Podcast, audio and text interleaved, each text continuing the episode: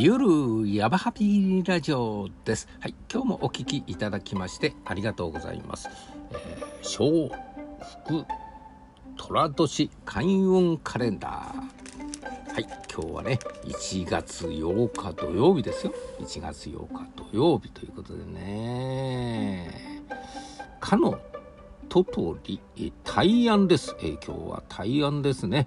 はい、今日のお言葉です。頭が動かねば尾が動かぬ。うん。頭が動かねば尾が動かぬ。この頭というのはね。うん。いたーっていう人がね、えー、結構いらっしゃると思いますけれどもね、えー、上がね動かなければね、えー、この部下の方が動かぬと。動かないということでね。まず、え上がね模範を示して、ことが大事だということを言ってますがね。いたという方もね 私も、ね、多いんじゃないでしょうか。はい。えー、ね頭が動かねば尾が動かぬ。うん。魚に 魚に例えてんですかね。頭に例えおっぽとね、えー、頭がね。はいはいはいはい、えー、頭。はい。頭とその尾っぽですよね魚ですかねはい確かに頭を動かさないと尾が動かないってまあそういうことの例えですねはい、えー、とよく挙げられるのがですね挙げられるのが第二次大戦のね、えー、連合軍日本海軍のね、えー、連合艦隊司令長官山本五十六の名言ですよく言われますね例えられますよねいやてみせ。言って聞かせてやらせて見せて。褒めてやらねば人は動かじやってみせ。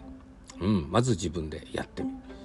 そして言って聞かせる、ね、そのことについて言う。でそれをやらせてみせる、えいそれをやらせてみせる。部下にね。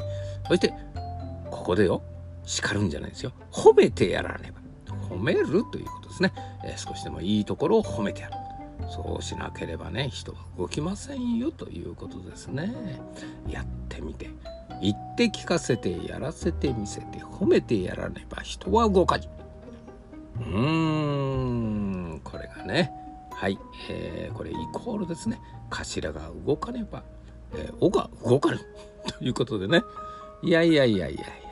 もうね仕事で部下がね、えー、思い通り動いてくれないとイライラしてねえー、そしてですねこう暴言を吐いたりとかですねパワハラというふうなことにね発信、えー、する場合も多いんじゃないですか暴言はまあね、浴びせてしまったりとかね、え、自分の感情要するにまあ自分の自己、え自己基準でですね人をこれやってしまうということなんですね。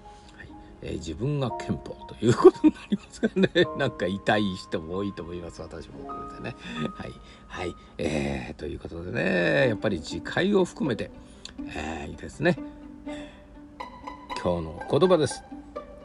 1月8日土曜日。頭が動かねば。あ違う。え頭ですよ。頭が動かねば。尾が動かぬ。でした。うん。充足した一日を。ゆるヤバハピーラジオ。ゆるゆる。Thank you. See you tomorrow.